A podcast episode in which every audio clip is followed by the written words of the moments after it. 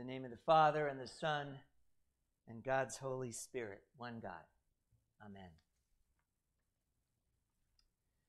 A cool, damp March morning. Ever gray clouds shade the emerging sunrise. Piles of soiled snow take up two parking spots as I enter the east lot. A handful of cars randomly scattered about. A few guests stand quietly at the east entrance, inhaling their morning nicotine fix. Funny how we're always very diligent about accompanying them up there in the evening, not so much apparently during the cold pre dawn hours. Paul Dunkerley, looking like he's had all of two hours of sleep, waves at me as he loads his pillow and sleeping bag into the back of his car. I enter through the glass doors as Matt Howell, clipboard in hand, is coming up from the basement, er, lower level, efficiently checking his list of riders and drivers. They have, of course, been methodically arranged since last night. He is wondering now if the bus is running, if the driver is running on time or late again. Down the stairs, the building has a distinctly SOS scent to it. Doug Hart, Mary Ritchie, and Bill Paulson, the morning drive team, are standing off to the side waiting, some of them on their second cup of coffee. Is it a prerequisite to be perpetually early to drive as part of the morning team?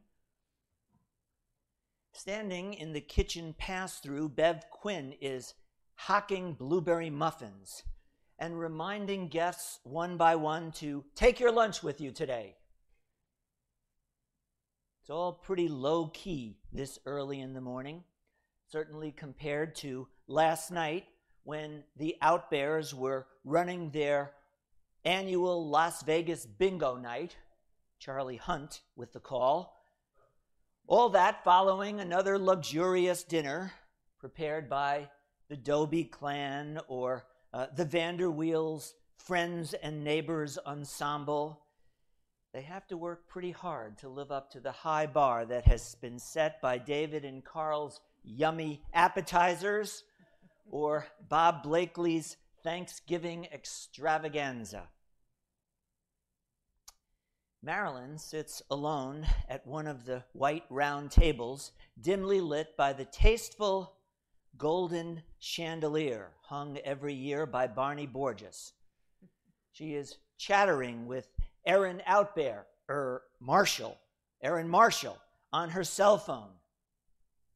It has been a quiet night. Good group this year, better than some. Marilyn remembers all too well the week with no power, shelter by candlelight, or last year's shelter avec COVID. It won't be long before the crowded the crowd disperses for the day and the newly renovated quarters breathe a sigh of relief, interrupted only by Chris Peterson or Lynn Dunkerley or Lisa White swooping in to pick up dirty towels and linens. Brian Fuller running a vacuum cleaner. Sandy or Jonathan Jensen baptizing the bathrooms with that distinctly pine sol aftershave scent. And then in just a few hours, the same servants will be back to do it all over again. It's not a one morning, of course, it's a composite of many faces and images that make up what is annually one of the finest weeks of the year. One of the times that makes you glad, dare I say proud, to be a member of this church family. So we have been walking this fall since the beginning of October, walking to Bethlehem very industriously, and for the past couple of weeks, thinking together about our walk with God. And just as walking is good exercise for us physically and emotionally, we have been thinking about some of the core exercises that are good for us um, spiritually. So in week one, we talked about worship, this annual reminder um, that it is not all about us, nor is it all up to us. We are all part of a much bigger story. Last week, we talked about the importance of intentionally continuing to grow spiritually by studying the scriptures, by using our God given brains, by listening to the people and the events, the experiences in our lives where God wants to continue to speak to us. And this morning we come to the third of those core exercises service. I looked it up this week. In the scriptures, the words serve, service, servant appear over a thousand times. A thousand times. The book of Joshua, that Beth just read to us from, reaches its dramatic conclusion when Joshua, Moses' protege, now aging, nearing death, says to the leaders of the people, Now revere the Lord and serve him with all faithfulness. Throw away the gods your ancestors worshiped and serve the Lord. But if serving the Lord seems undesirable to you, then choose for yourselves this day whom you will serve.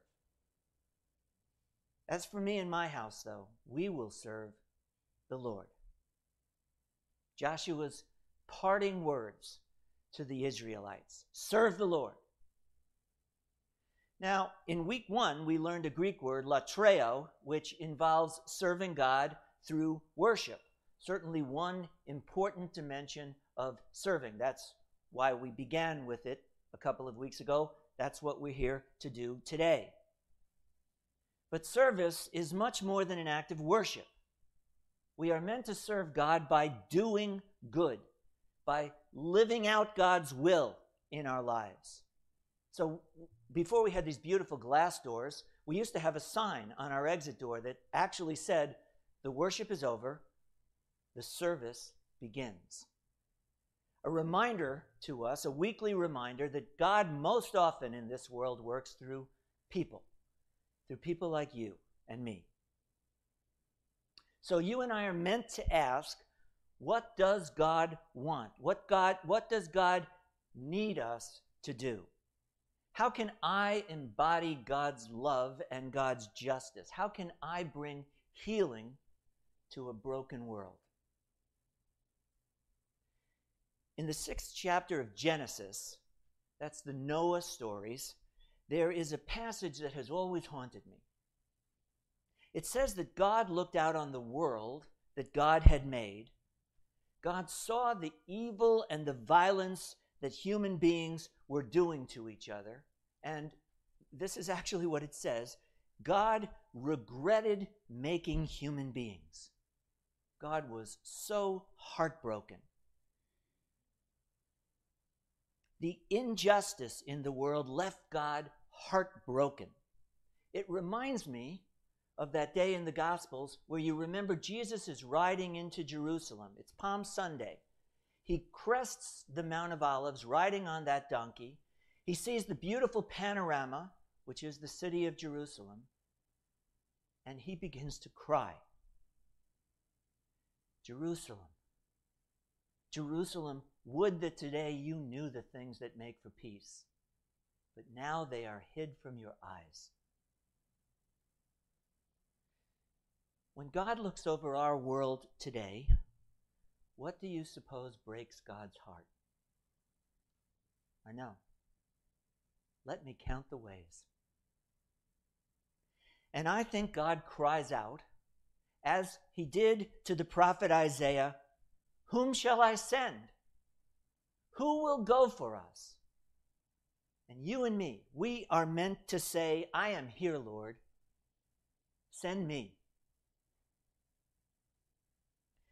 I have known Christians, and I suspect all of you have, um, who seem to believe that all God wants for us is to show up at church on Sunday, occasionally read the scripture and pray, and then just not do too many bad things in our lives. But following Jesus is about so much more than that. We are called to not just not do bad things, we are called to do good, to pursue justice. In the scriptures, over and over again, Jesus is not so intent on getting us to do what we need to to get into heaven, but rather to tell us what we need to do in this life. And when we fail to do those things, our worship is worthless in God's eyes. So, God, speaking through the prophet Isaiah, says, What should I think about all your sacrifices? I'm fed up with your burnt offerings. Your incense repulses me. Instead, God says, Learn to do good, seek justice, help the oppressed, defend the orphan, plead for the widow. Now, Isaiah, of course, served as a mentor to Jesus. So, in his first sermon, you remember in his hometown of Nazareth, Jesus stands up and he reads from the prophet Isaiah The Spirit of the Lord is upon me, for he has anointed me to bring good news to the poor. And so he devotes most of his time to people who are marginalized, to peasant people, lepers, physically and mentally ill people. He notes that in the end, you and I will be judged not by our right beliefs. I'm sorry to all of the fundamentalists. Not by our right beliefs, but by whether we feed the hungry, clothe the naked, welcome the foreigner into our land. He says that when we come alongside those are in, who are in need, it is as though we are doing it to Him. And when we fail to do so, it is as though we turned our backs on Him. Among the things I appreciate about being part of the Reformed tradition, whether you know it or not, as Presbyterians, you're part of the Reformed tradition. That's our theology. Um, one of the things I love about that is how the Protestant reformers took that call to service very much to heart. So, John Wesley, the founder of Methodism, uh, led the abolition movement in Great Britain. John Calvin, the founder of the Presbyterian Church, lobbied politically to get clean water and plumbing to the poorest districts of Geneva. When those reformers came to this country, they started public education. They opened colleges and universities, hospitals and clinics, orphanages, daycare programs, all of which culminated in that lofty vision captured in the concluding line of the Pledge of Allegiance, where we pledge allegiance to a nation that seeks not only liberty, but justice for all. I have known people, I, I suspect you have, who criticize organized religion, and not without some justification. But when I look at organized religion, frankly, I find it a lot more impactful than what you might call disorganized religion or solitary religion. So, fine for you to tell me that you're very spiritual, but you're not very religious. But here's what I want to know show me the bacon. Show me where it has really changed your life and caused you to go out and serve the people who God most cares about, those who are most in need. Show me the bacon. I think of all the initiatives that, that are organized by members of churches that I know. And honestly, is this not one of the most important reasons that you are here and a part of this church? Because there are so many ways that you can make a difference. People out raking leaves yesterday so that seniors can stay in their own homes. And next week, a, a, a, an entranceway that is filled with these Thanksgiving baskets that can be delivered to people in the community. And just a few weeks from now, you'll have the chance to uh, make Christmas gifts available to families downriver through Wendy's Guidance Center. During Advent and Christmas, we're going to be raising money for Detroit's Freedom House. It's a wonderful program that is helping refugees move into American society. Over the years, we have built a well in Kenya. We have helped to rescue animals at the Howell Nature Center. We've helped to keep teenage girls off the streets of Detroit. We've helped refugees overseas. Through the crop walk, we have raised hundreds of thousands of dollars for Church World Service, for the Welcome in. Here we are, just a few days after a contentious election. I am reminded that every one of us has a responsibility to speak up for the vulnerable and the marginalized voting our convictions. We are always hesitant to talk about politics in the church, and we are frankly sometimes slow to bring together our faith and our politics. Christians may differ about how. We should never disagree about whether we believe government should be involved in addressing issues of justice. A government will only be concerned about its poor and vulnerable to the degree that its voting people stand up on their behalf. In one of his powerful sermons, A Knock at Midnight, Dr. King said it this way He said, The church must be reminded it is not the master or the servant of the state, it is the conscience of the state. The two great commands that Jesus lifted up from his Hebrew tradition you must love the Lord your God with all of your heart, soul, mind, and strength. And you must love your neighbor as yourself. And you cannot do the first without doing the second. And that love is not a feeling, it is a way of life.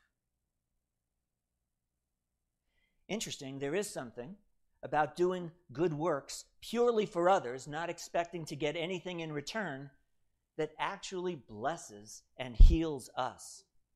In their book, When Good Things Happen to Good People, Stephen Post and Heidi Neimark describe an eight week study involving 137 people who had multiple sclerosis, MS. Now, some of those patients in the study met once a week with a physician who was skilled in caring for people with that disease.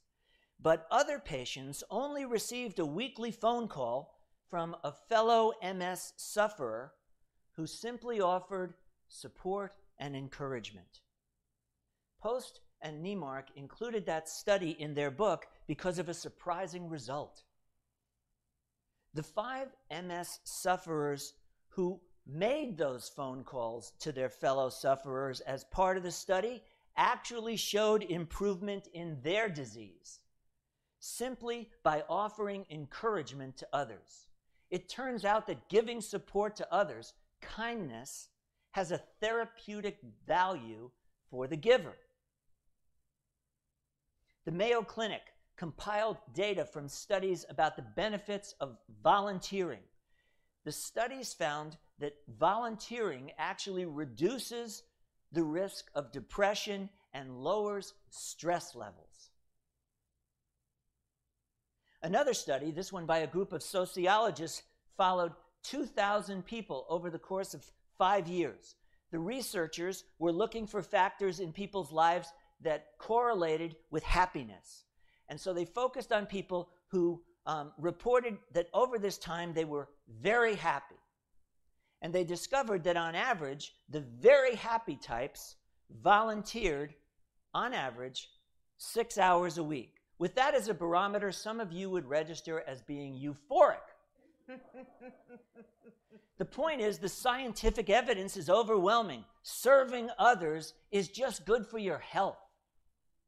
But not only does it benefit us physically and emotionally, it shapes us spiritually.